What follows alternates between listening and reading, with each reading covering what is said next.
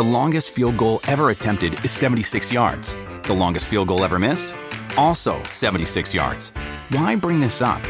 Because knowing your limits matters, both when you're kicking a field goal and when you gamble. Betting more than you're comfortable with is like trying a 70 yard field goal. It probably won't go well. So set a limit when you gamble and stick to it. Want more helpful tips like this? Go to keepitfunohio.com for games, quizzes, and lots of ways to keep your gambling from getting out of hand.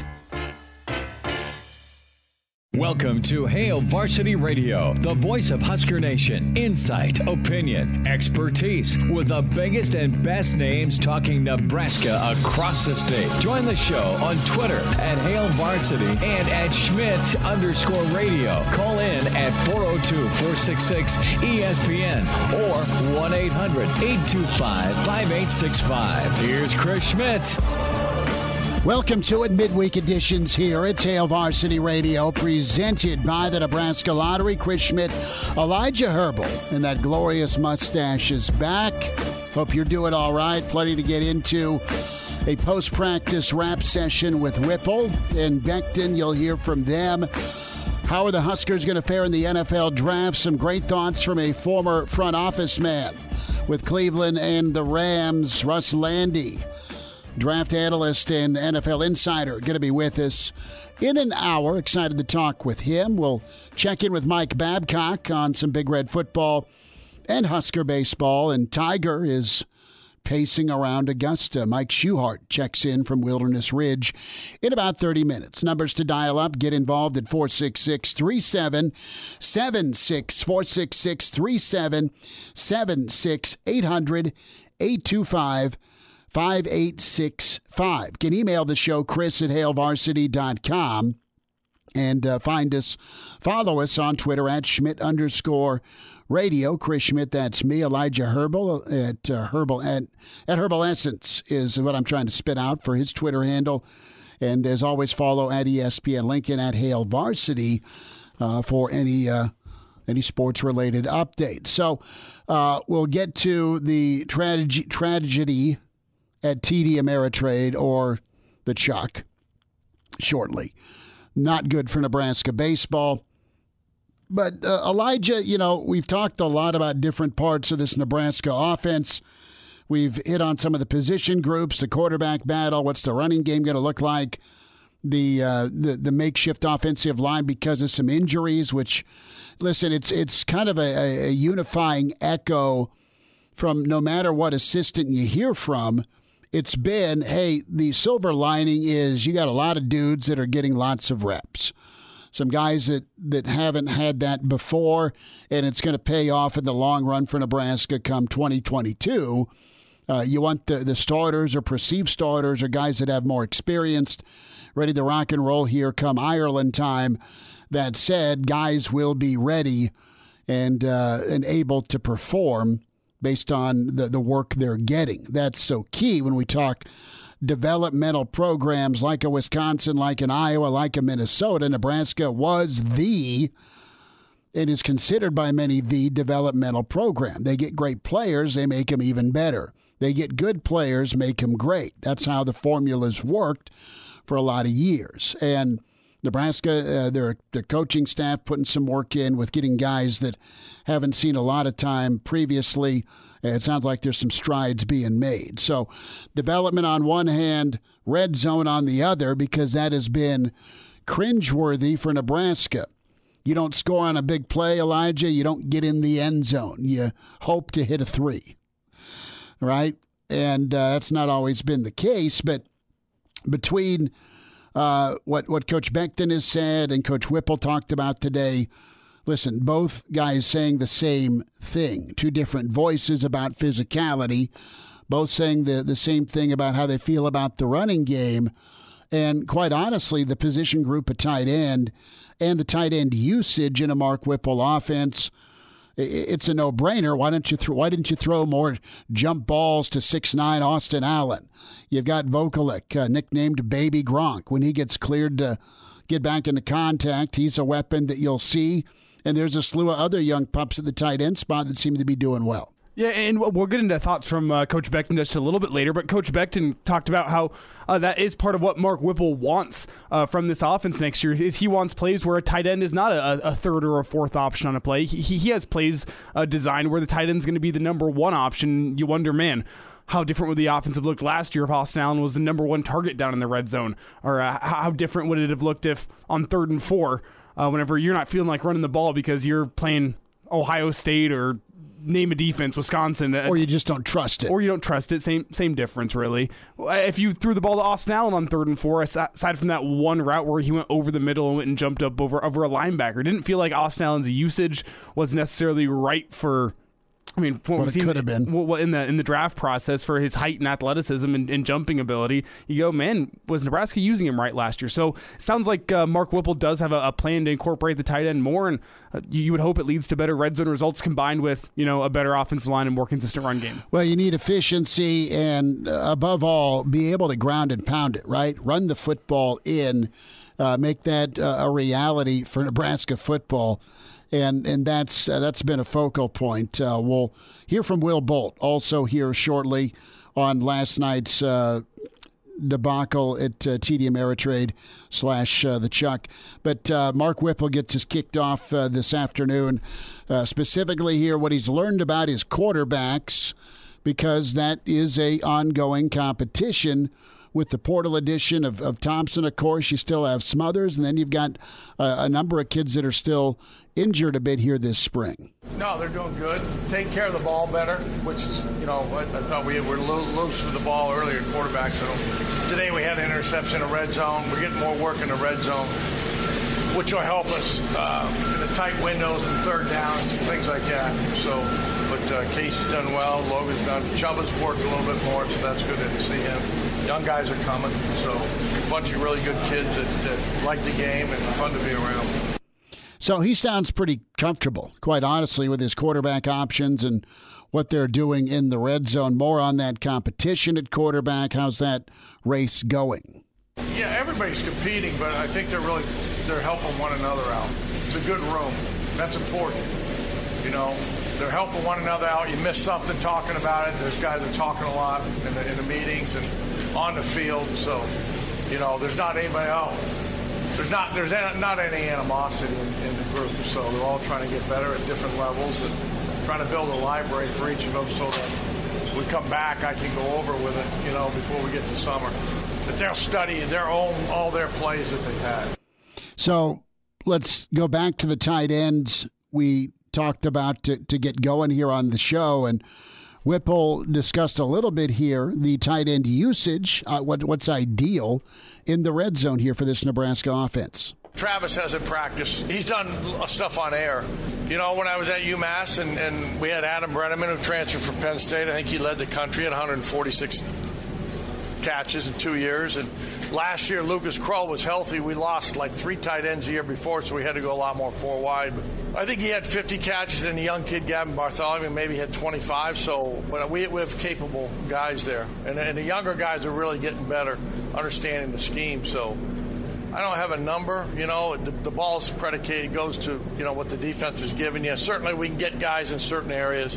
I think the size of those guys can help you in the red zone that that would be a place where you know we're six five, six six, six seven down there, where the windows are tighter and you got to be physical and catching the ball, and the speed's not as important as is you know learning you know you know about leverage on the defenders and those things. So we, we had sessions uh, Monday. We did a little bit more today. We'll do a little bit more Friday in the red zone. But I see those guys being somewhat of a factor down there. He's got to be smiling, man. You got some giants to throw the football to. Uh, you still have Vokolek when he gets healthy. So, what does a, an effective red zone offense look like to Mark Whipple? You know, it's always you can run the ball because uh, you know they've got an extra they've got an extra guy with the end line in the red zone where the safeties are tight and you can't because you, unless you're running some option, uh, you know the safety's going to be unaccounted for the quarterback. Now, when you run option, that becomes a little bit some some some things with a quarterback, but you know, it's, it's just a mix mix that way. But I think our backs, I think, have gotten better. I, we're a little more physical than we've done, Coach. Co- early in the year, the Coach Applewhite's done a really good job with those guys with pad level. All of them are running a little bit lower, a little bit more balance, and playing for the extra yard. And, and uh, we did have a fumble in the scrimmage last week, but uh, it's really the, the, only one we've had, I think, in in, uh, in uh, a lot of lot of you know tough sessions in there where it's been. There's thud, there's tough thud, there's live. So um, I think we've done a good job securing the ball with those guys. Back to the quarterbacks, and in past years, uh, a lot of weight could have been and has been put on. Think back to year one with Frost, with Gebbia and Adrian, right? How how big was the spring game going to be for who emerges in the, in the quarterback competition? And Adrian set the world on fire with a really good spring game showing, kept that momentum. And, and won the job as a, as a true freshman. Well, Whipple, I don't know that Whipple uh, doesn't. This is me, not him, but uh, how cranked up is he for the spring game on Saturday? He, you know, he isn't gonna gonna live or die by it, but he, uh, well, he put that fire out. Spring game's awesome from a.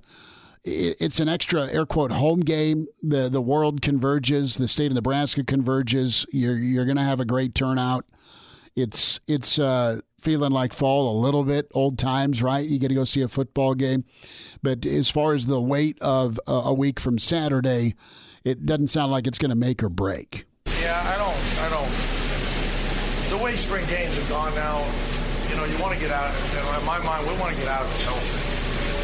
It's like, is that going to make the difference? I don't.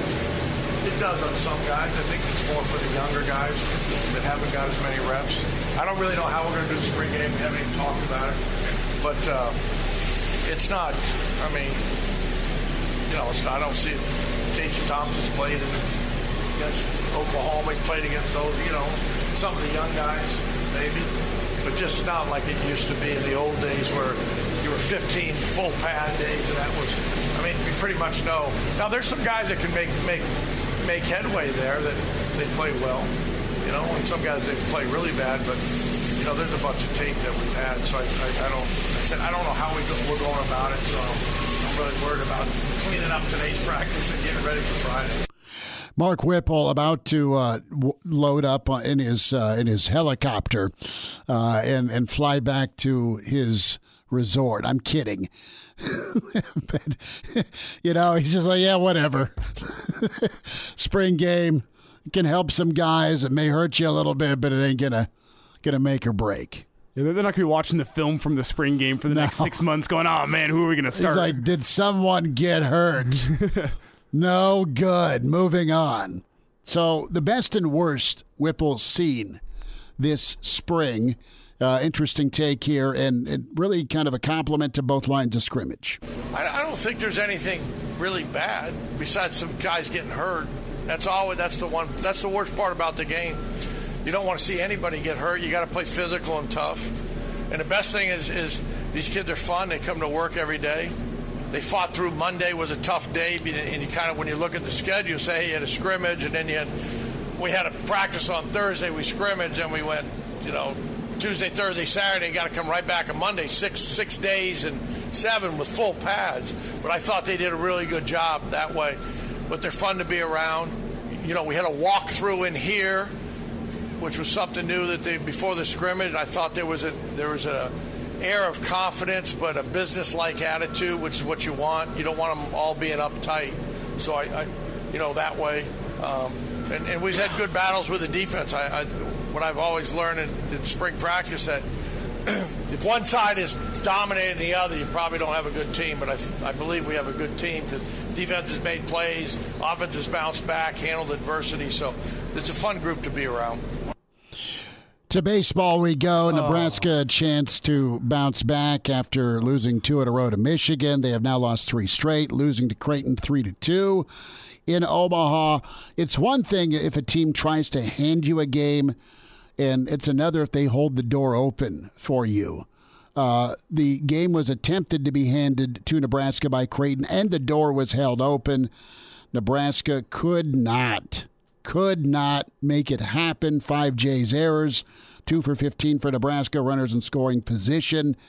And they just, right now, I mean, there's been a lot of ups and downs, downs, Elijah, with this baseball team, but this may be a low point not being able to take advantage last night to your in-state rival. Lots of ups and downs, but more downs than ups for sure. Whenever you I mean you, you look at this team, it's you out hit Creighton last night. Creighton committed five errors. I mean that's you look at the box score. How often do you out hit a team who commits five errors and they still go win a baseball game? It's not very often, and those those missed chances for Nebraska, I'm sure they're going to be kicking themselves over. Well, and, and when we talk errors, the the one Nebraska error was the difference in the game with the Jays' third run. Will Bolt last night. You're in position to win. I mean, you're you're you've done what you need to do to be in position to win the game, and we just you know, we didn't do it. When it comes to hitting with runners in scoring position, having a chance to, to get the big hit when you need it, um, RBI, they, they live in the middle of the field, and, and that's the thing. I mean, we're, we're just not we're not good enough offensively at using the entire field one through nine in the order, and that rears its ugly head. So you had a man on second, no outs in the first. The runner stayed stranded at third, scoreless third with the bases loaded. Runner at second with one out in the fourth. After a one out double, stayed stranded. A two base throwing error in the seventh. You had a single by Cord Jackson. Runners at the corners with no outs. You get a run in, but you had a 6 4 3 double play that prevented a big inning. You had runners at the corners with no out in the eighth. And uh, you had a double, a pass ball, a plunked batter. And then you had two strikeouts uh, by Jay's pitchers and a ground out which was just brutal. I mean, how do you have runners on the corners with no outs in back-to-back innings and only generate one run out of that? That makes no sense to me. Uh, you just, just put the ball in play both innings. And you should have two runs. Well, uh, guys apparently are trying to be Clu Haywood up at the dish and just swing and, and knock it into Council Bluffs, and not just last night, but their approach mm-hmm. all year long. All year long, and it's hey, we should have some more power. Well that was heard and, and taken and ran with, and the approach has been the issue. Mike Babcock's on the way. Hello, listener. Hey, it's Chris Schmidt with Hail Varsity Radio, and I wanted to let you know about a special deal just for listeners of the Hail Varsity Radio Show podcast. We're offering $10 off the annual subscription price of $29.99. That means that you, for less than $20, can get everything we do 10 issues of our monthly magazine, our annual football yearbook, and all the premium content we produce at HailVarsity.com. Just go to HailVarsity.com backslash subscribe and enter in the promo code GBR for $10 off a full year of Hail Varsity. That's hailvarsity.com backslash subscribe, promo code GBR. And we're back. Fellas, think we could listen to the radio listen? On Hail Varsity Radio, presented by the Nebraska Lottery. Yes! That's awesome! A big visitor to tell you about for the spring game. By the way, at TCU, Ochaun Mathis announcing today he'll be in Lincoln to check out the Big Red, the Big Red Faithful, and that red carpet to get a dynamite pass rusher. And without reading too far into this, with how long it's taken for him to find another spot, I think it means good things for Nebraska if he's at this point in the process and now he's saying, well, let's go check out Nebraska. I, th- I think that means good things. 38 games with the Horned Frogs, 15 and a half sacks, 30, T- 30 and a half TFLs. 135 total tackles. And I believe he was a first team All Big 12 once and second team All Big 12 once. Yes, so. a little bit of a Randy Gregory type award set up there. First team, second team, the two years. We'll see if Nebraska can close the deal. Mike Babcock with us from HailVarsity.com and magazine at MD Babs on Twitter. Babbers, what do you know? What'd you think of the post practice today?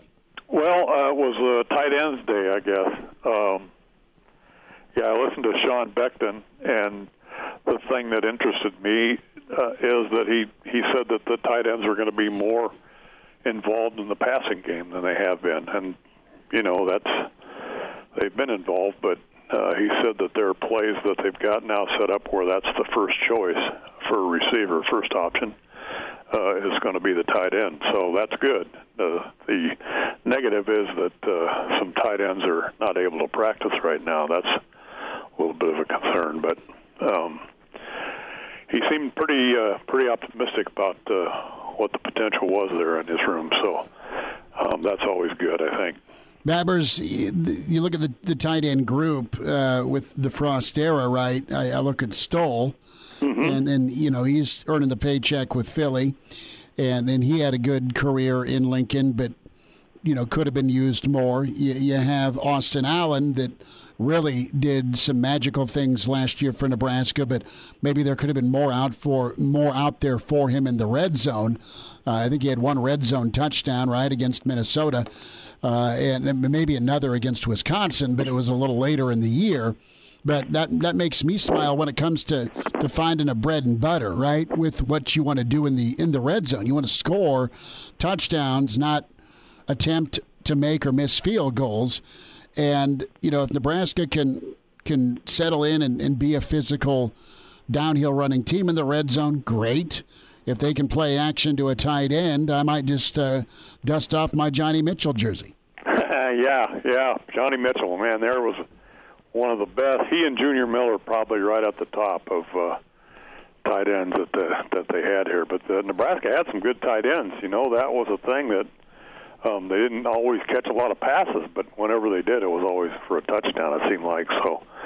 Um, this is going to be a little bit different usage of them, obviously, but uh, I, I think in general they're going to to throw the ball more than than they have have recently because uh, again uh, Beckton said everybody was on on the table. It was tight ends, it was running backs, it was everybody was going to be involved in that passing game uh, to a sig- significant degree.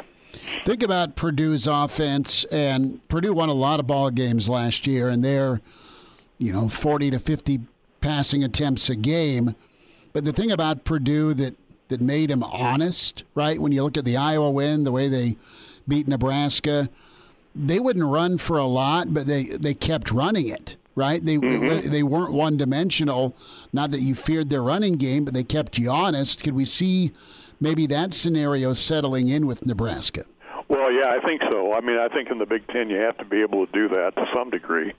You have to have that threat, and you know that's that's an area that really interests me. The, you know the running back thing because that's a that's a full room. I you know probably when spring's over, uh, maybe you'll see one or two of those guys uh, look to the transfer portal. I mean, there's it seems like there's so much potential talent there, um, so much potential in that room that uh, it's going to be tough, you know. But but you've got to establish some kind of a running game and, and to be successful in the Big Ten, and that you know starts up front, obviously. So, how's that offense, offensive line going to look? Mike Babcock with us here on Hail Varsity Radio. And Mike, before we get to baseball, uh, I want to ask you about uh, some comments this morning that were, a little concerning to me, and that's that there are still growing pains uh, with these new coaches coming in, trying trying to meld with the old staff, the guys that are sticking around. Uh, do you think that at this point in time, after a couple weeks of, of practice, that's cause for concern yet, or do you think there's still time to get those things ironed out? No, no, I don't think it's. To me, it's not cause for concern. I mean, you uh, and again, I'm Sean Beckton said that uh, you know there was good chemistry with the with the offensive coaches, even though you've got four new ones. Um, and you know it's a learning process. Obviously, it's a learning process. Um, even if you're not a new assistant coach on the, if it's a learning process on the defensive side of the ball. Um, when you stop learning, you you stop being effective. I think. Um, so no, I, I I'm not concerned about that part uh, what I'm concerned about is just in the back of your mind, you have to feel like we've got to do something this season. We've got to do something um, because if we don't, that could be the end of it. I mean, I, I just another losing season is is not going to be something that people can tolerate. Totally agree with you, Mike. Husker baseball losing three to two last night, two for fifteen with runners in scoring position. Creighton kicked the ball all over the yard. It didn't matter. They found ways to get out of jams. What did last night say to you? Do you make is it just another loss or is it is it deeper than that? Oh, I you know I didn't watch the game. I just looked at the stats. I thought they won. No, I'm sorry.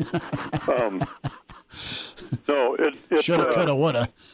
yeah, you know, at this point, I mean, they're not quite halfway through the schedule, but they're getting close to it and uh, you know you you've got to accept the fact that this team has got a lot of a lot of work to do. um, and you know, doing having a lot of work to do in season is not a good thing. Um, I just every time I think that you know there's things are going they're going to break out and they're going to do some things. Um, you know, I'm disappointed. I, um, I got, I guess I got to express it that way. I got a good pitching effort.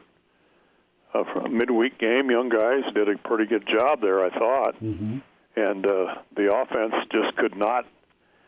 You know, Creighton tried to hand it to them, like you guys said early on. Um, but by the same token, Nebraska gets a couple guys picked off, and um, you know, a runner goes down to first base and falls down, which he might have been out anyway. But um, it just seems like there are things that you haven't even seen happen that are happening to the Huskers, and uh, it's a head scratcher. I really thought that Nebraska would would uh, uh, you know there was reason that Nebraska was picked to uh, to win the Big Ten um, because I saw the talent there and I thought the potential for that.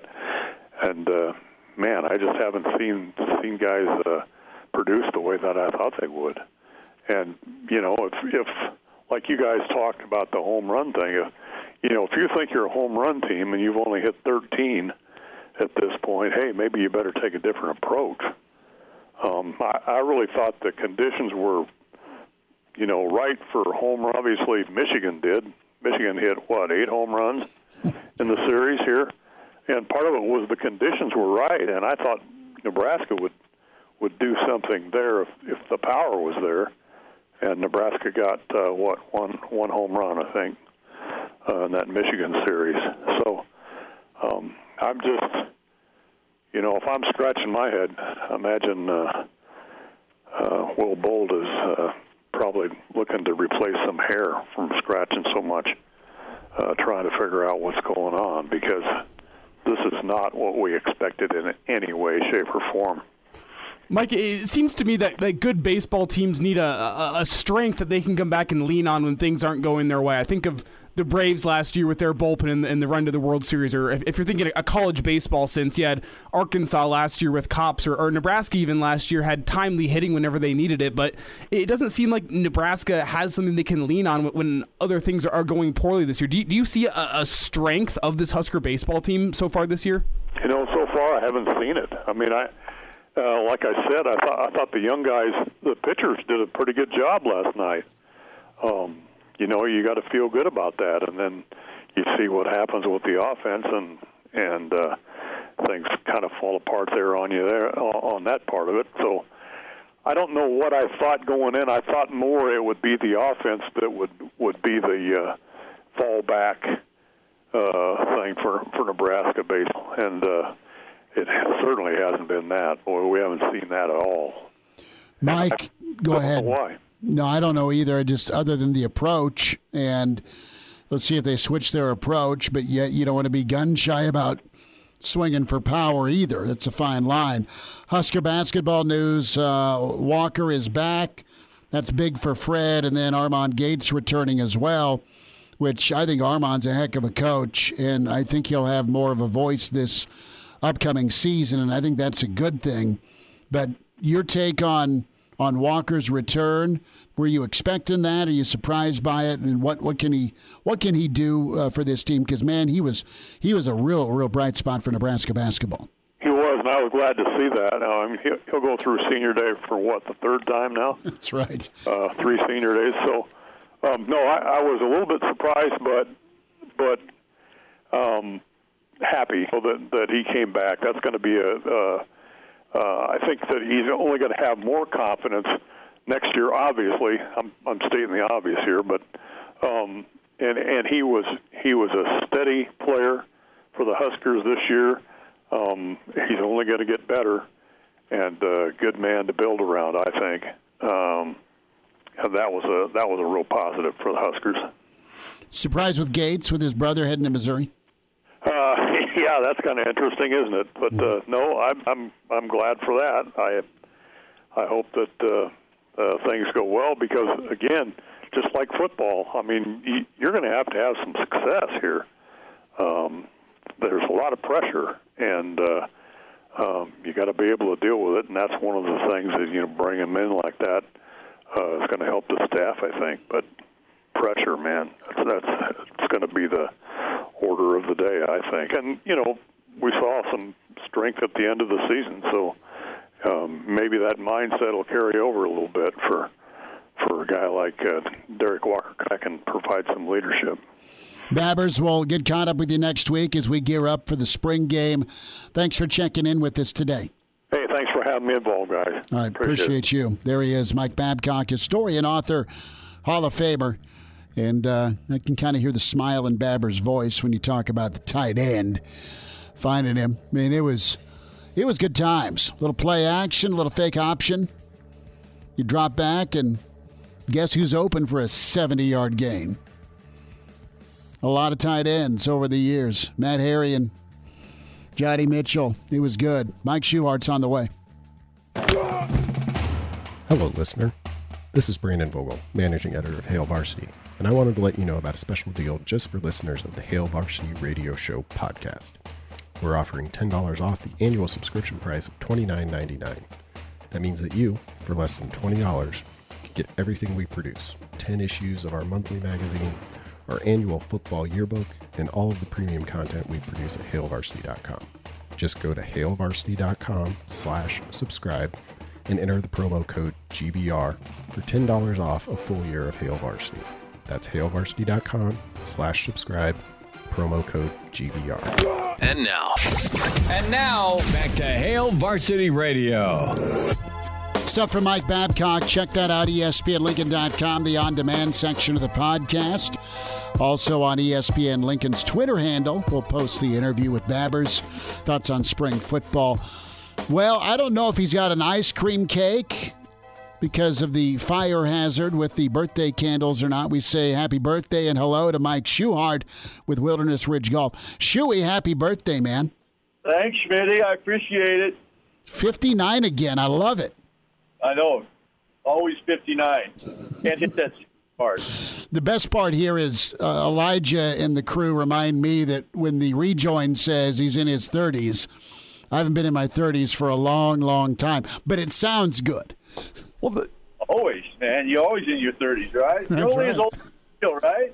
That's about right. The, the, problem is, since we have made that rejoin, we've lost the original file that, that houses the actual editable audio, so I can't go in and edit it and change it and fix it. So me, you're just in your 30s permanently. Me and Nixon uh, destroying tape, baby.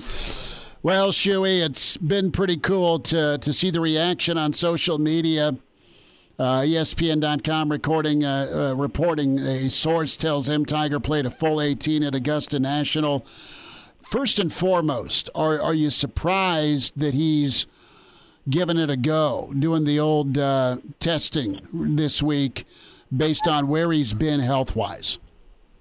It is amazing that he even considered doing it with all the stuff that's going on. But, I mean, with him playing in the parent youth tournament and I think that was his goal to see if he could get ready and was physically able. And I think that's what he's testing now. I don't think it's a, an issue with him swinging the golf club. I think it's an issue can he walk 18 holes of golf for four straight days. So I think he's testing that out right now and seeing if that is something he can do. I hope he, I hope he can. Masters is always better with Tiger in it. It is. It is. Let me ask you this: in in your career, when you were playing in the tour, what did you do to to get yourself ready? I mean, just from a shape standpoint. I mean, guys are are different now. I mean, between Tiger being yoked and, and of course Bryson, but with uh, with your time as a pro, I mean, did you have a workout regimen at all, or did you just kind of go John Wayne and gut it out? Pretty much John Wayne all the way. Back then, I mean, the workout aspect of it wasn't nearly what it is now. They didn't know the benefits of it.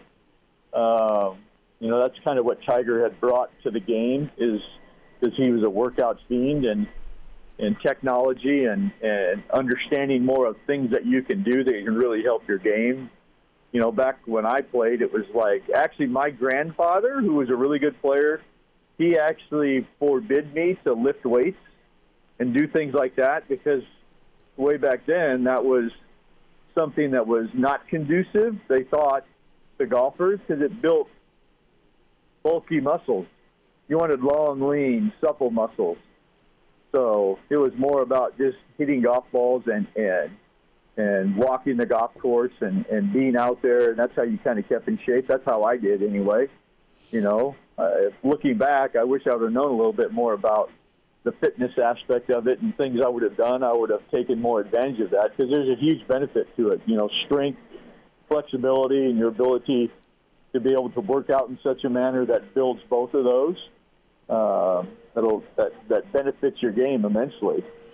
The word of the day from Mike Schuchart is supple. I, I, I love it. I love it. Supple. Uh, long, lean muscles, man. So, do you expect Tiger to to play, or is it still kind of wait and see, depending on how he feels after this this uh, this trial? Yeah, I'm in the wait and see mode. I'm afraid. What I'm afraid of is that he's going to get people really excited, and he's going to find that he just is not ready to be able to take that abuse on his body just walking. And it, and Augusta is not an easy golf course to walk, man. It is. If you've never been there, it is up and down. I mean, it is a lot hillier than it looks like on TV. There's some serious uphill walks, downhill walks. Sometimes it's worse going downhill than it is going uphill. It's a very, very undulating golf course. Uh, there's a lot of elevation change there that, that you don't get to see on TV. So um, we'll see. I mean, I think he's gonna he's gonna test that and see, you know, if he can be able to do it. You know, so if he continues to play, and I'm sure he's been doing that at home, but again, at home is not Augusta. And then you add the com- you know the competitive component of it, and that adds to it as well. Mm-hmm. So I hope he can do it. I mean, that's he sure is going to give it a try. I guarantee you that. But we'll find out. I'm, I'm afraid that he's going to tease everybody and then pull out at the last minute because he doesn't feel like he can make it the whole way. Mike Schuchart's with us, and he just keeps on giving us some better and better words. Undulating as a describing word for uh, for Augusta National. Mike, I like it. Some of us have not been uh, able to win the lottery to go, uh, but but we'll keep trying. Shuey, uh, a thought from you on on wilderness and how things are going. I saw some the the design and the the models and the renderings have been great. Give us an update with how folks can be a member at Wilderness Ridge, the the aquatic center, and just all the sweet things going on to to help enjoy golf and summertime with the fam. Yeah, man, it's coming along. It's uh, they put the railings up on the bridge that goes over the lazy river, so that was really exciting. So. I thought about you when they were putting that bridge. What, those the, the, the, lazy part or just floating with a cocktail? oh, the, the safety part, so you would be jumping. Schmidt's on the 18th again. He's out of vodka lemonade. oh, I, I, can just see it already. Schmidt doing the show from the lazy river at Wilderness Ridge. That's yeah, gonna be beautiful. Should we, should we throw a, a lit hair dryer in there for me? but things are going great. I mean, memberships are picking up like crazy. Uh, Tammy Nagel is our membership director, so if you're interested and want more information, uh, just go on her website and find Tammy's information. Contact her; she can give you a tour. Uh, it, it's really it, it's really exciting because you're starting to really see things come together, and uh, you can see what's going to be available uh, when the nice weather starts to hit. So um, it's exciting, exciting time. Mike, is, is it looking like the uh, the course is in its its its spring glory just yet with with the rain we've been seeing the last week? Is it back yet, or are we still a few weeks away? No, we're still a few weeks away. We're we're warm weather away. Mm. Okay. So the rain helped a lot, but it has been too cool. I mean, we got to get some warm weather, some warm nights to get that grass all excited about wanting to grow. So as soon as we, as soon as you see a warm weather spell hit, and the nights stay pretty warm, you'll really start to see the golf course round into shape for what you're seeing in the summers. Mike Schuchart's with us, Wilderness Ridge Golf. We love talking uh, golf and Tiger and a masters with with Shuey, and of course all the the just the amenities out at Wilderness. Shuey, we will uh, run you down here as uh, we get closer to uh, to Augusta next week. and we up? and we need Shuey's picks here because the last two the last two masters nailed. He's been nailing some top five picks for us. So Well, Shuey, we'll, we'll lock you in next Wednesday. Have a wonderful have a wonderful for, uh, 49th, 59th birthday again, my friend. 39. 39. Love it. Shuey, you be good, buddy. you, you too. Stay safe. All right, there he is. Mike Schuchart will wind down hour one with Hail Varsity presented by the Nebraska Lottery. He's in his 30s, but sounds like he was born with a stogie in one hand and a brew in the other. Now, say my name. It's Schmitty on Hail Varsity Radio. I got the body of a taut, preteen Swedish boy. Good stuff from Mike Schuchart and, of course, Mike Babcock, Russ Lande, NFL Draft Insider Front Office with Belichick and the Browns, and, of course, uh, the Rams and Vermeil. Uh, does work with the CFL lead scout for the Alouettes right now. So Russ has got his fingers all over the NFL draft. We'll get his take on several Huskers that have great prospects here for the end of April draft. You'll hear the NFL draft right here locally on ESPN Lincoln, and several of our affiliates, of course, will have uh, coverage as well uh, with the NFL draft. So that's pretty awesome. I'll get his take on you know what what does he make of this draft with the quarterbacks, with the offensive tackles, the the depth at wide receiver, and the presence of edge rushers, of course. So, uh, speaking of edge rushers, Nebraska in the market for one. You love the progress that a Garrett Nelson has made.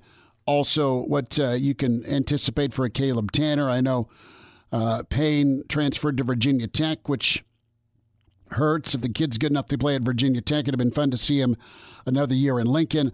All that being said, uh, the the top transfer target in the entire portal is Ochaun Mathis out of TCU, announcing earlier today he will visit Nebraska for the spring game.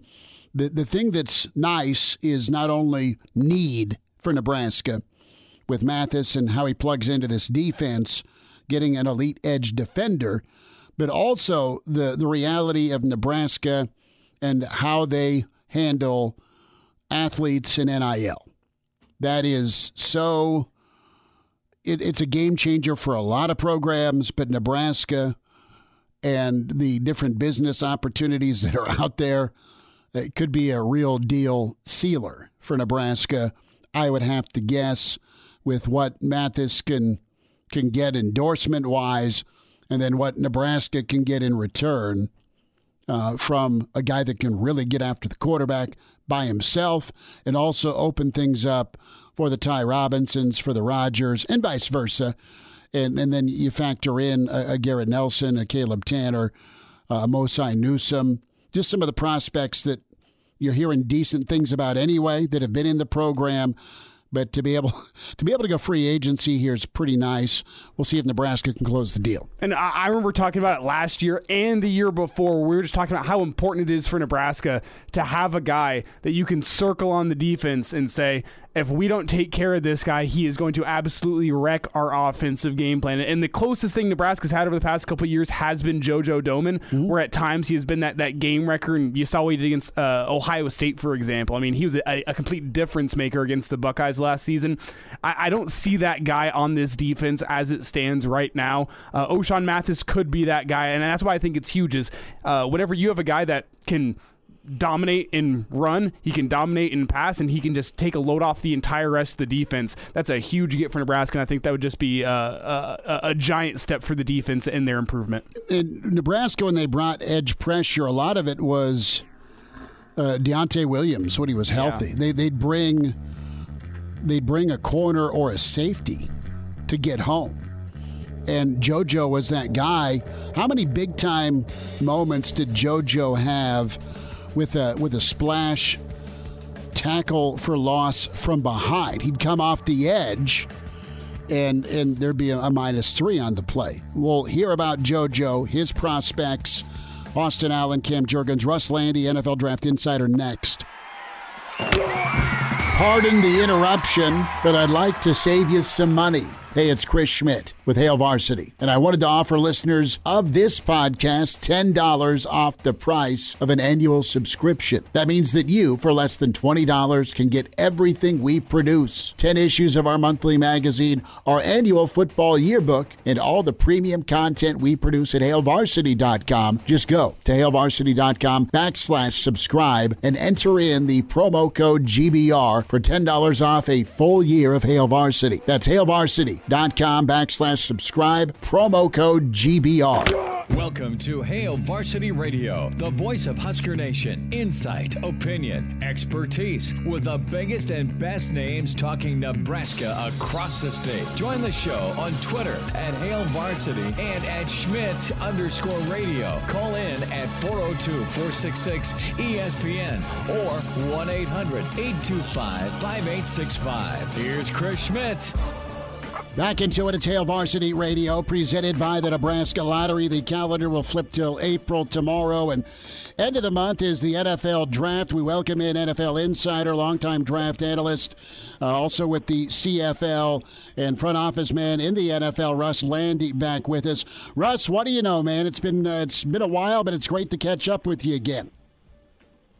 Well, first, I appreciate you having me on, and you know this is one of the weirder drafts in a long time because there is no definitive guy in terms of a quarterback or guy in terms of an elite rare prospect that is a cinch to go number one. There's a lot of debate, and I think it's going to be one of the more enjoyable drafts in the last decade because of that. Well, it should be fun, and I know Nebraska fans are excited. Russ will get there shortly with just uh, for the first time in a while, maybe since that 2014 or 2015 draft with you know, multiple Nebraska guys having a good shot. I know you have a comment on that, but you spent a long time in the NFL, front office with Cleveland, front office with the Rams. So you've crossed paths with a number of folks, and I'd love your take on on Mark Whipple, who he was just at Pitt but he spent a long time in the NFL between college and the NFL. Of course, that Super Bowl run with Coach Cowher and the early years of Big Ben.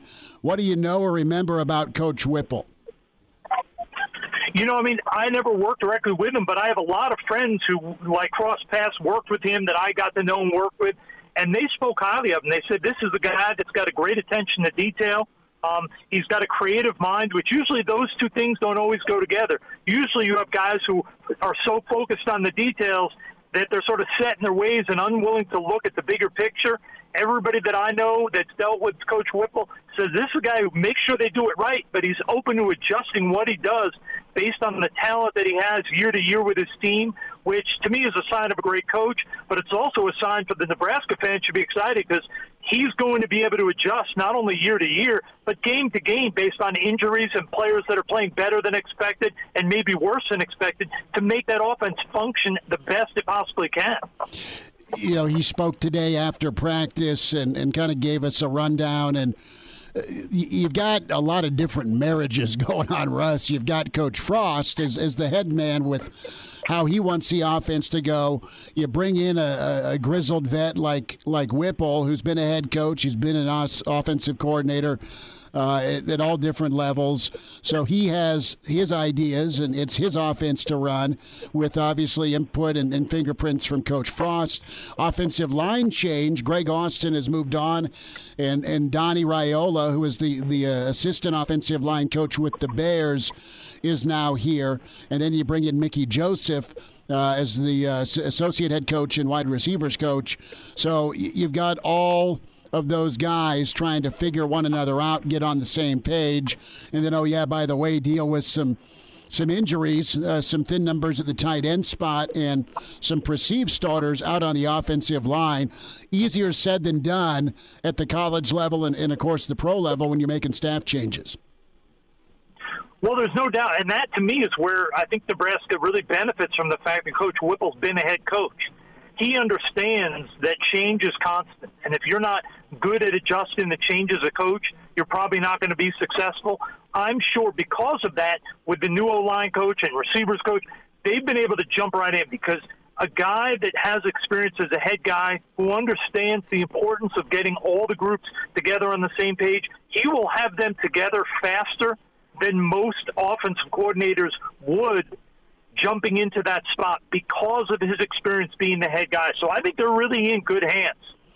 Russ Lande is with us, Hail Varsity Radio, NFL Draft Insider, uh, longtime former front office man in the NFL, and of course, uh, analyst and uh, scout with the CFL.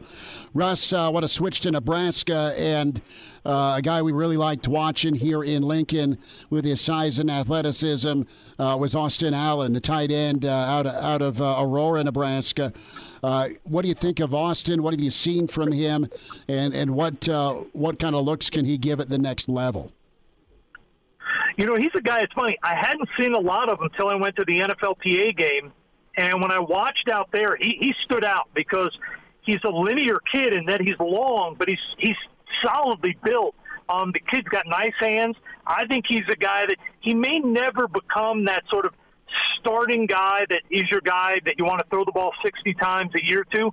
But I think he's that sort of 1A tight end in that he's ideally a backup, but he can get in there and play in a game. Be a, he can be a productive tight end in the NFL, give you two tight end looks, catch passes, runs hard with the ball. A lot of positives to really like about his future in the NFL. Another guy with size and athleticism we've been watching here has been Cam Jurgens. And as soon as he got some issues with shotgun snapping under control, Cam was really a joy to watch here at Nebraska with his ability to, to get out on the edge and block. So I, I, want to get your take on what you've seen out of Cam Jurgens in this pre draft process and, and what you think uh, might be a good fit for him in the NFL because we know he's going to have to find the right scheme. Oh, there's no question. I mean, when you look at a player like him, the perfect scheme really would be if he got lucky enough to go to the 49ers um, because they're a team they're not worried about are you 330 pounds who can pick guys up and throw them a quarter mile. They want guys who can get out and pull, who can get out in space, and he can run. And that's uncommon for a guy that's 290, 300, that he can put a foot in the ground, get out of his stance, and he can get to the next blocker on a reach block. He can pull and get outside the tackle if he has to get outside. So to me, he's a guy, because of his running ability, ability to get through to the second level, he offers a lot of value to a team that's going to move their interior guys around. And if he goes to the right system, I could see him being a center or a guard because him in the right system, it's not going to be predicated on strength It's going to be predicated on quickness, competitiveness, and smarts. And he has all of those traits. That's why I think he's a guy that it may not be in the first three rounds, but he's going to get drafted in that third to fifth round area when we talk about Cam, and, and we, uh, I remember when, when Cam got the offer and then committed to Nebraska, he was a, a freshman or, or, a sophomore just down the road here in, in a little town in Beatrice. And, and Cam was an incredible track athlete and just freak football guy. Well, Nebraska put weight on him, Russ, and moved him from tight end to center. Uh, that's pretty uncommon. Rick Kaczenski, uh, former coach, was moved from tight end to center at Notre Dame back in the, the mid uh, to upper 90s. But uh, do you see that happening? And, and when, when that happens, uh, does it work out in the NFL? Can you jog your memory for me about a guy that was a tight end that, that played center in the NFL? You know, it really is rare. Um, usually they put tight ends to tackle, and the reason being is you want the the more athletic guy at tackle, and you can handle a little bit of lack of strength because he's going against 250 pound defensive ends. Mm-hmm. When you take a tight end and move him into center, you're sort of putting him in a position that's uncommon for him because he's going to have to deal with the brute explosive power of 300 pounders right off the ball on top of him. I think that tells you a lot about Cam and that the coaches saw that although he's never going to probably be a 320 pound guy, he's strong for his size and that he can hold up because of his ability to play with leverage and because of that quickness off the ball to get set before guys can make contact with him. I think it tells you a lot about the kid. I don't think it is a common transition, but I think in Cam's case, I think it made perfect sense and it worked out very well. Few minutes here. Russ Lande with us, Hail Varsity Radio, NFL Draft Insider, talking about some of the Nebraska prospects. Russ, uh, the the other guy that's that's likely to be picked, and we loved watching him is JoJo Domann, uh, one of those hybrid defenders, can play safety, uh, lined up uh, and and did great work in coverage, but also really was a force at, at taking the football away for Nebraska. What uh, where's a fit in your mind for JoJo when you think of some NFL teams? Well, you know, when I look at a guy like him personally, a team like San Diego jumps out because they like the guys like a Ken Murray who came out of Oklahoma, an undersized guy in the 220 pound range, 225 pound range, who can run and cover. And I think when you look at JoJo, if this were 15 years ago, you might be looking at him saying, where are we going to play him? Is he going to be able to get on the field because he's not that violent safety and he's not that massive linebacker? Well, in today's NFL, where pass coverage is king on defense, he has a great spot and he has a great role to be a will linebacker because you can split him out. He can cover tight ends and running backs all the way aligned wide, not even on the line of scrimmage. He can drop in coverage, and he has the speed to chase plays down. So, to me, he's sort of the perfect version of what teams are looking for in that will linebacker in today's NFL. Russ, uh, a thought with uh, the draft, uh, an overall look. You said there, there's not a guy, uh, but plenty of, of, edge rushers come to mind. Of course, Hutchinson out of Michigan, Thibodeaux out of Oregon. Uh, I know Ojabo hurt himself in, in pro day, which is just too bad. I was wowed by Michigan's guys off the edge. Karlaftis from Purdue, uh, Boye Mafe from Minnesota. I mean, the, Nebraska gave up a billion sacks last year. At least they gave up a billion sacks to potential top three round guys. But touch on some of the edge edge performers here in this draft. Who are some of the guys you're high on? You know, it, it's a really unique class because you have a guy like Thibodeaux, who a lot of people look at as sort of the freak athlete who, when everything's going perfect, he's a dominant player, but there are some peaks and valleys. Hutchinson is sort of just that every single snap he plays like it's the end of the world type guy. He may not be as athletic as some of the other guys like the Bosa's, like the Thibodeaux's, who have either come before or at the top of the draft now, but the way he plays, the instincts, the aggressiveness, it makes up for it, and it really makes him a high level player. Um, and I personally love the kid from Purdue, um, Karlaftis. Mm-hmm. This kid, to me, is a guy that might be the best of them all. He has a natural feel for a guy who's still learning how to play football. It is amazing his sort of feel for when the offensive tackle's hands are coming, how to dip, how to turn, how to use his hands to defeat the block. I think he and the kid from Michigan, Ojabo, who got hurt, two years from now will probably be the two best guys from this year's draft as edge rushers. Russ Lande's with us here on Hail Varsity Radio talking some NFL draft. Uh, a lot of high level wide receivers in this year's draft. I think that's one of the reasons the, the Chiefs uh, ended up getting rid of Tyreek Hill. I think they know there's some receivers they can pick up in the draft that can make some difference makers. I guess we'll see on that. But I, I want to get your take on those guys that are going to be catching passes in the draft. Who do you like, uh, and who are some of those guys you think are going to be day one starters in the NFL? Because it feels like uh, every year over the past couple years, there's been one or two guys that have been instant difference makers at that wide receiver position. Yeah, there's no question. This year's class is really deep. Um, personally, the guy, if I were to say one guy that's going to step in right away, I'd probably say Chris Olave from Ohio State. Even though he may not become the best six years down the road, he is so polished in his route running, has a great feel for where the defender is, natural hands. Um, he, Drake London are probably my two favorite guys. And the sleeper guy that everybody's talking about now, the Christian Watson kid at North Dakota State, one of the most intriguing guys because you just don't find kids that are six four, six five who can run by elite defenders. This kid is very unique in his acceleration for a tall kid, his ability to stretch the field. Um, it's a great class of receivers. I think you're going to see this year, there's going to be some guys that drop good receivers in the first round are going to drop, and the top of the second round, you're going to see some really good players get drafted, whether it's a Drake London or a Treylon Burke. Someone like that is going to slip to that 33rd, 34th pick. What's your take on Jordan Davis? We know about the size. We were all kind of blown away by what he did in Indy, how fast he was for his size. Is there a comp for you uh, in all the years of, of scouting and and and looking at kids uh, ahead of the NFL draft. Does Jordan Davis remind you of anybody? I can't say he reminds me of someone. I think a lot of people, including myself, were surprised at how well he tested. I think when you saw him, you saw glimpses of it. They didn't see it all the time. And then to see him pound it out and put up those testing numbers, I think it sort of gets you excited that, hey, with the time to focus now year round on football, not having to worry about going to class, not having to worry about any of that, this is a guy that I could see being one of those guys. There's about two or three a year that end up being better players in the pros than they were in college. And to me, he fits that mold perfectly. Russ, uh, a, thought on the quarterbacks, and first give us a, a thought on Kenny Pickett. Uh, where does he kind of stack up for you?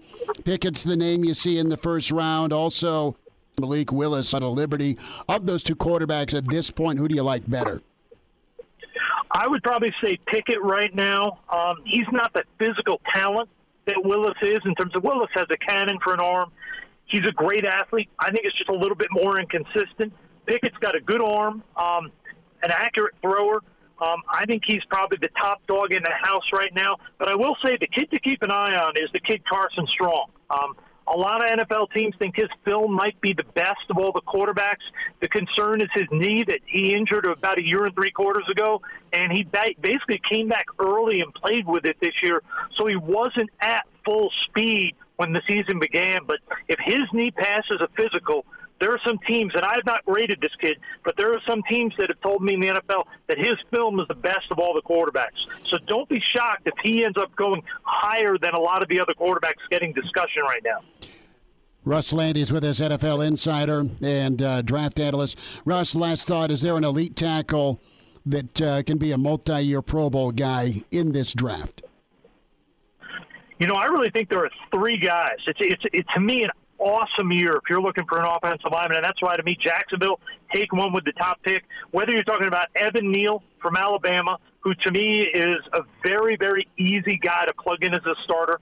Um, you have the Ekwonu kid from mm-hmm. NC State, athletic kid, a little bit shorter, quote unquote, than your traditional tackle at six four. And to me, the guy with the most upside potential is the Charles Cross kid out of Mississippi State. You talk about an athlete at tackle who's just going to get better and better and better. And that to me is Cross. I could see Cross three years from now. I could see people saying, "Holy smokes, how did he make it to 14th? He's the best tackle or second best in the whole NFL." Russ, we'll do this again uh, closer to the draft and, and maybe a post mortem on the draft as well. Take care. Best to you, and thanks for your insight today. You got it, Chris. Thanks as always for having me on. I appreciate it. Pardon the interruption, but I'd like to save you some money. I'm Brandon Vogel, managing editor of Hail Varsity, and I wanted to offer listeners of this podcast $10 off the price of an annual subscription. That means that you, for less than $20, can get everything we produce 10 issues of our monthly magazine, our annual football yearbook, and all the premium content we produce at hailvarsity.com. Just go to hailvarsity.com slash subscribe and enter the promo code GBR for $10 off a full year of Hail Varsity. That's hailvarsity.com slash subscribe, promo code GBR. Chime in 402 466 ESPN or email the show, Chris at HailVarsity.com. Just try me. Try me. Back to Hail Varsity Radio. One more note from Russ Lande on NFL prospects from Nebraska. Cam Taylor Britt, a guy that's in that four to seven window. And you wonder where he'll fit in the NFL. We talk about JoJo and being a hybrid guy, safety, outside backer, will linebacker, like Russ was talking about. You look at that Nate Gerry mold as well. And then there's Cam Taylor Britt, really thrived at corner for Nebraska, was a good safety for Nebraska, physical as all get out. But from a from an NFL size standpoint, is he a tweeter? He'll get I think he'll get drafted. I think Russ thinks he'll get drafted and I think Cam can be a big time fit. He's just a just a baller, and I love his physicality. I think he's super physical at quarter, and he was physical enough in college. Is he physical enough to be a safety in the NFL? And the, the way I see it is similar to the the, the DiCaprio Bootle situation, where yeah, he, he was athletic and and fast, talented, and, talented, but I'm not sure coverage skills, the, the pure man to man coverage they're looking for in the NFL is is up to snuff at this point. And I wonder if Cam Taylor Britt's going to be a guy that you know, goes sixth, seventh round, and, and teams are going to stash him on the practice squad for a year and, and let him develop a little bit uh, before they, they give him some reps up on the active roster, a la what we saw from DiCaprio Bootle, where he was stashed down on the practice roster for the Chiefs and then, then had a good active. training camp and, and then was active for a good portion of last year. I wonder if that's going to be the route for Cam Taylor Britt because I mean, he, he was really hit or miss in coverage last year. Where one game he'd look like the best cornerback in the Big Ten, the next game you'd wonder what the hell is he doing out there. Well, I mean, and he was, you know, and no, was, no disrespect to him. No, he was he was all he was all Big Ten. Uh, I thought his Penn State game is is in the COVID year where he locked up Dotson was incredible. I thought he had a monster Michigan game uh, with uh, you know his ball skills. I thought he had a great second half against Minnesota, and you know David Bell uh, went off, uh, sorta. I mean, late uh, it, in in the COVID year, but Nebraska just did enough, but didn't win the game, right? Uh, again, but I don't think it was anything coverage wise due to Cam. So no, um, CTB's gonna gonna be a, a, Sunday guy for sure, and we'll just see what role is carved out for him, and it just takes one team. Yeah, and I, am agreeing with you. I think he's a Sunday guy too. I think he's going to find a spot in the league. I'm just not That's sure. That's why he's leaving early. I'm not sure he's NFL ready at the moment but we'll see. That, that's why I'm not an NFL scout, not an NFL GM. Well, that and again, the mustache scares many away. They they they they, they lock the door when I'm showing up for that NFL GM interview. You know. Oh, there's there's this Elijah guy. And he's combing his stash. Let's dive in uh, a little bit more from from Nebraska's post practice today, and Coach Beckton uh, dialing up uh, some info on the tight ends. Uh, and Beckton here, we heard from Whipple earlier. Good stuff from Russ Landy on how there's that NFL crossover with some of his peers from the NFL and what they love about Whipple. That was some great insight. Beckton's done a great job of developing tight end since his time here. You look at Stoll, you look at Austin Allen, uh, you've seen guys uh, play well. He's just got a wounded room right now. But uh, the young guys are getting some time and they're making some impressions on him. And most importantly, if you're a Nebraska fan, they're getting ready for spring and beyond to be able to, to go perform blocking, catching when called upon? First guy, I'm really proud of him how hard he's worked. Uh, Nate Boerkircher, he's been very detailed since he's uh, since the off season. Um, he's worked really hard in the, all, in the weight room, and he's he's really improved in all facets. He's become a run blocker. He absorbs the ball. There's, I don't think he's had a drop all spring. He's made the tough plays. You know, so I'm really excited about what he's done done thus far. Um, AJ Rollins probably had his best day today um, at practice. Uh, he's always been a physical kid. I'm getting him to learn how to play a little bit more as a receiver. He's really starting to put things together. He came in really early this morning. Coach, what do we have? That's new. Um, that's what it's, it's going to take for him to continue to be, progress forward. Um, uh, James Carney, a little bit of setback with him uh, with a with a slight knee injury today. Nothing nothing too bad, but you know hopefully we'll get him back on on Friday. But uh, really excited about those young guys, particularly Nate Boerkircher and AJ Rollins right now. So Boerkircher, that's that's awesome to hear. AJ Rollins is just uh, a guy that listen uh, is is making headway, super athletic the attitude matches the ability, and that's what you want. Huge James Carney guy. Loved watching him at Norris. Love his skill set. Hope things work out for him and he's okay. But uh, I mean, you look at all the tight ends Nebraska took the last couple of years, and guys have been dinged up. But I don't think, to be fair, I don't think they've missed on their their projections. And I know that's not translated into letters or 40 catches or six touchdowns or whatever. But I'm saying when it comes to going after the, the group of tight ends in state, uh, Coach Beckton's pretty happy with the, the crop he's got to work with. Oh, yeah. I mean, in state, I mean, you can almost count – uh, Thomas Fidone is an in-state guy with sure. just being across the river too. Uh, it feels like Nebraska is just churning out tight end after tight end after tight end, dating back to Cam Jurgens. I know he didn't end up as a tight end here at Nebraska, but he was a tight end back in high school, as we talked about uh, just last segment. So I'm not sure what it is with tight ends in Nebraska right now, but it just feels like there's a, another tight end getting churned out every single year that's going to find his way onto the roster at Nebraska. You know the the common response with the the injury news at tight end is oh no because it's a it's a deep position and it's a talented position group. You want to see it used, but the the silver lining here is again that development more from Coach Beckton. You know, with Travis, you know, some of the other guys down right now, Fidone down, uh, Brewington down, Hickman down right now. It's giving those guys uh, ample opportunity to showcase themselves and reps.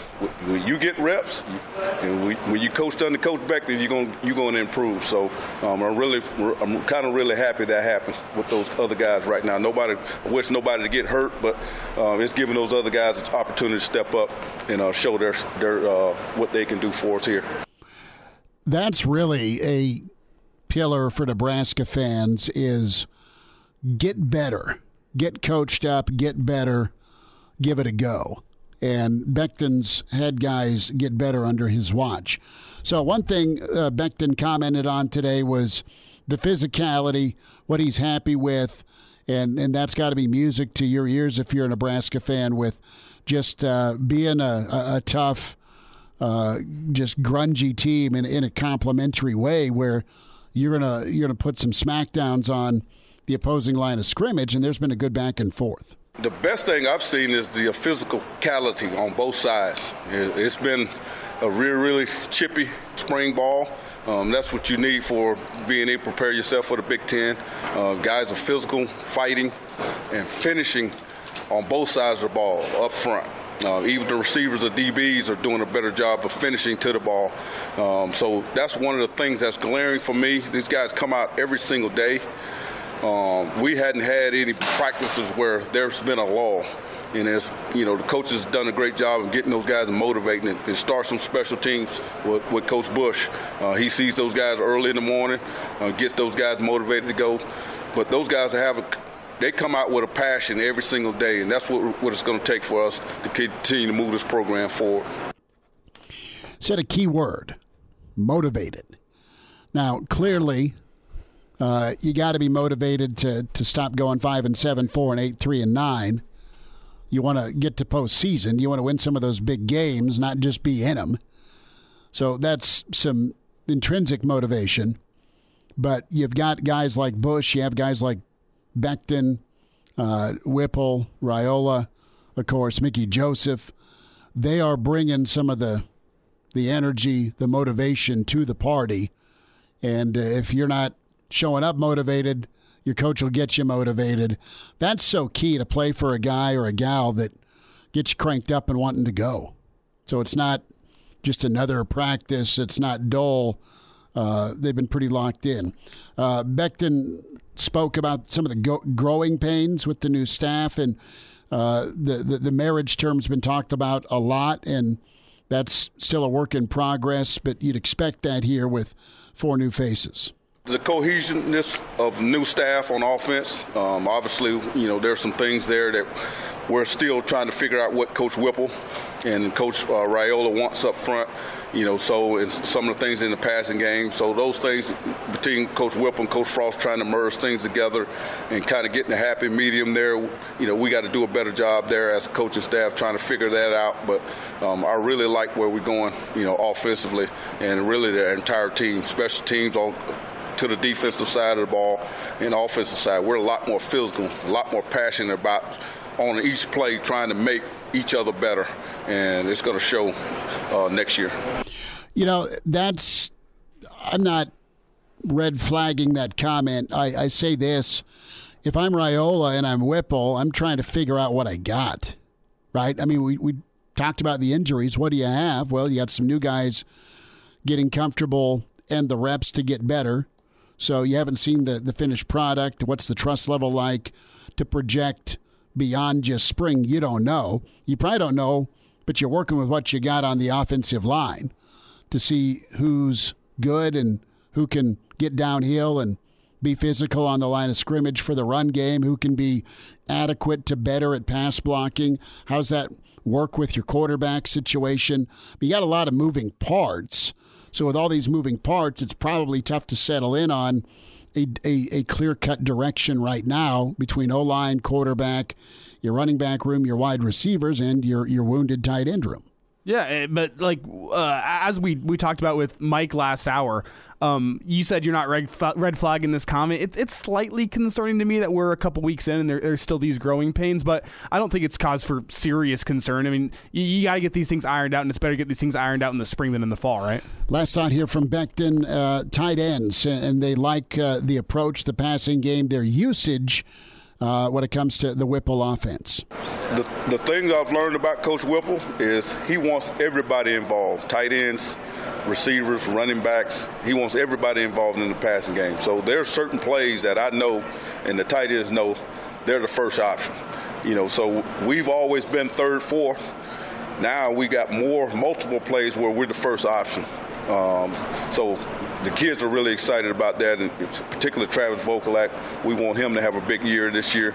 Uh, we're really doing a good job of working on his top end his routes, so, so he can improve, you know, in his passing skills. But really excited about being more of a first option in what we're doing with the tight ends.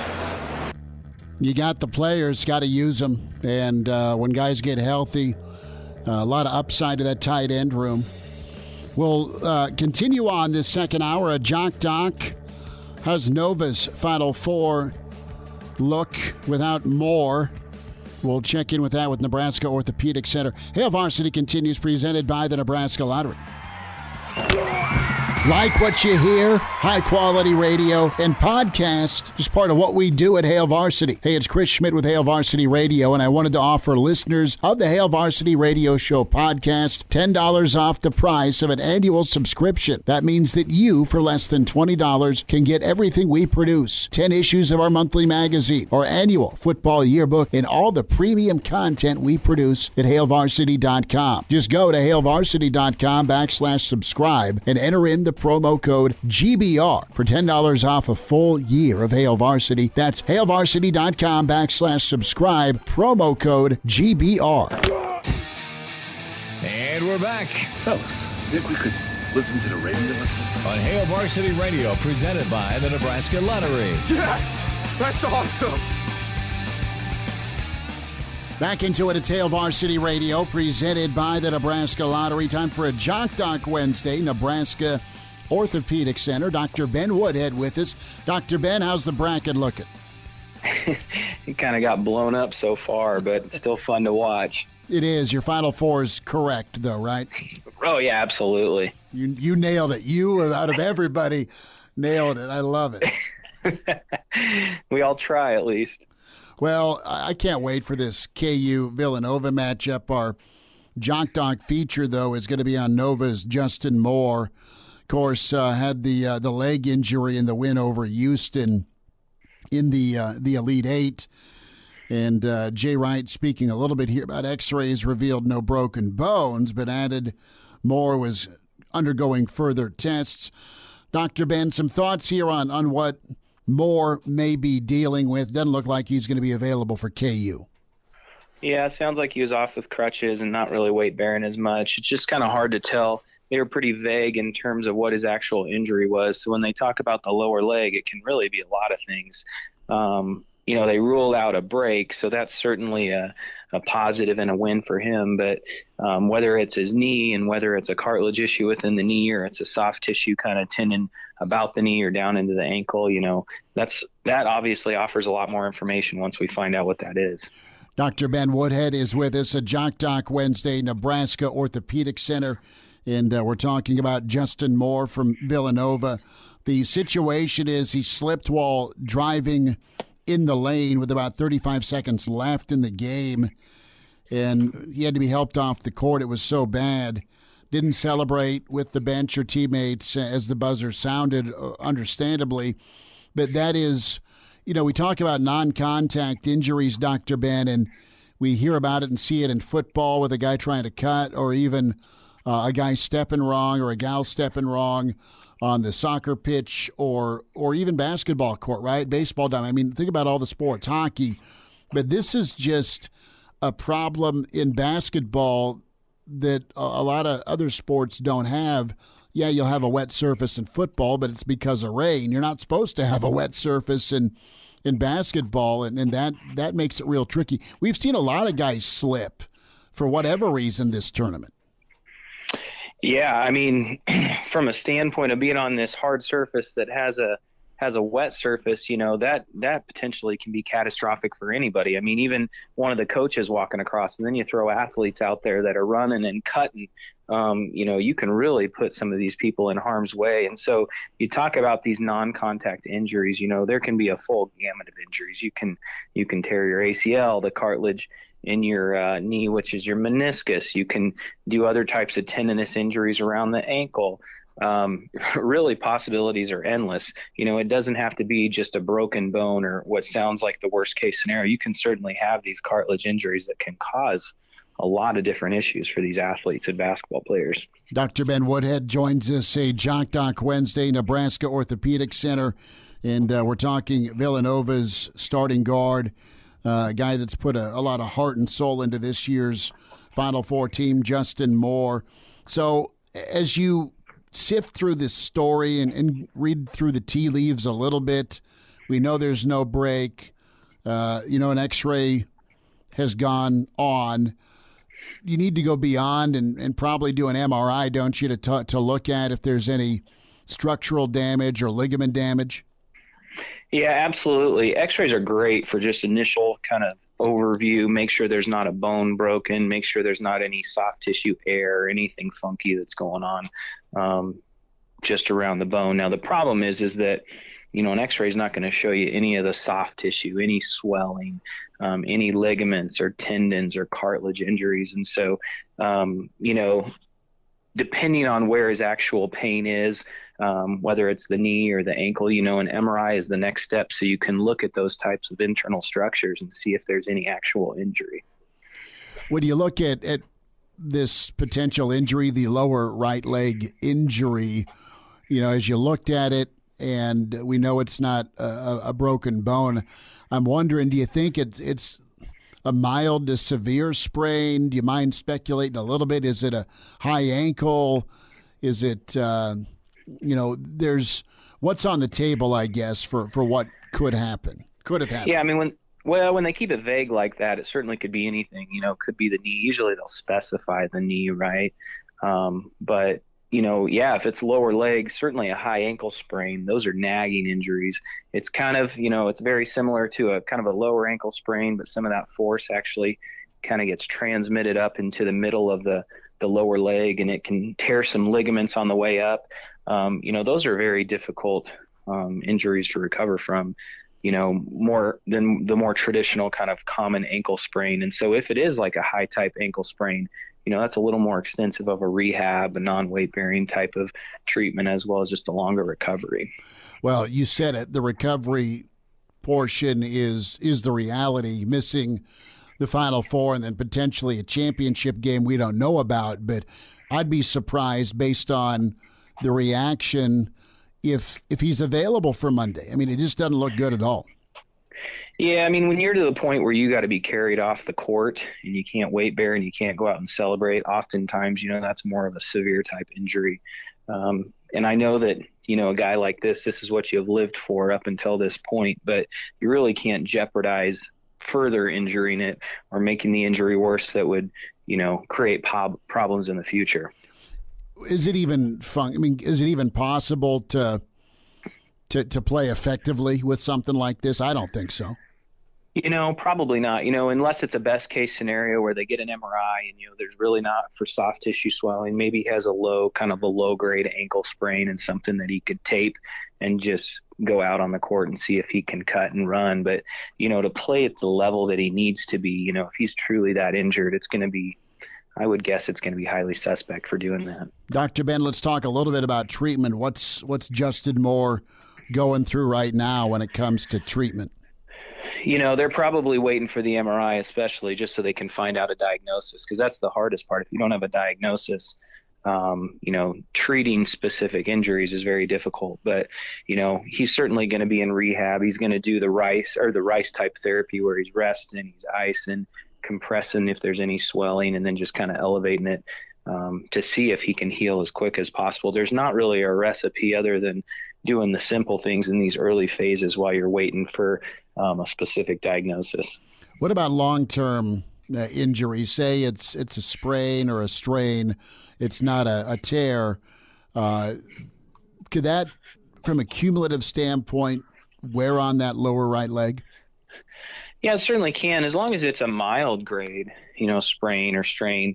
You know, he should get back to full recovery. Hopefully, there's no type of surgical treatment options that are needed, and you know, he'll get back to activities as tolerated. Where it becomes a little more problematic if the the strain or the the tear is a little higher grade, meaning you know there's more ligaments. Um, or if there's a tendon involved, you know, that's where you're relying on more healing. And at some point, sometimes you got to discuss surgical treatments. Well, Dr. Ben Woodhead with us, a Jock Doc Wednesday, Nebraska Orthopedic Center. We're talking Justin Moore of Villanova.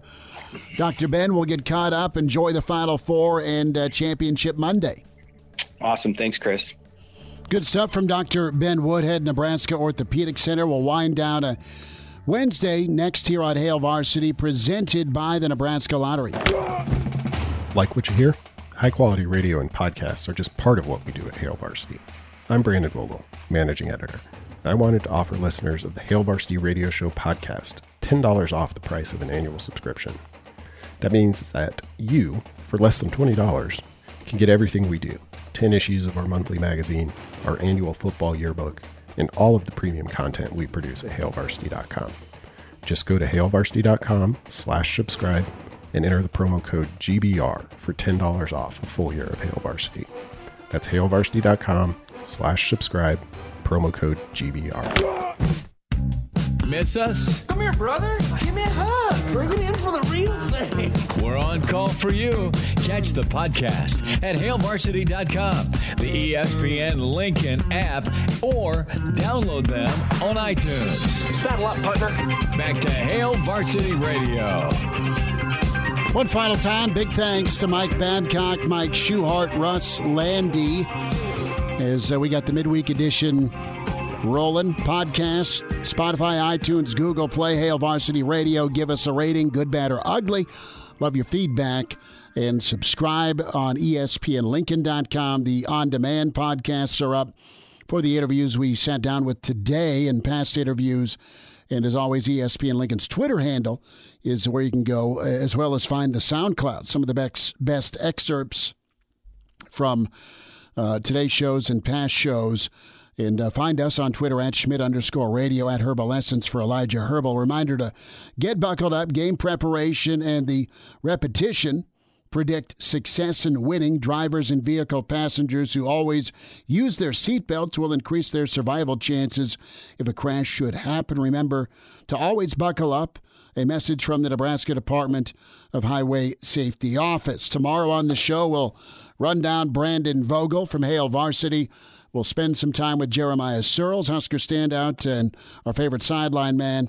Uh, and uh, yes, uh, there will be a Danny Burke sighting, and Coach Barnett back in. Excited to get his thoughts on, you know, maybe Tiger at Augusta, and uh, more uh, more thoughts on Nebraska and the red zone and the the offense specifically. So we'll go there.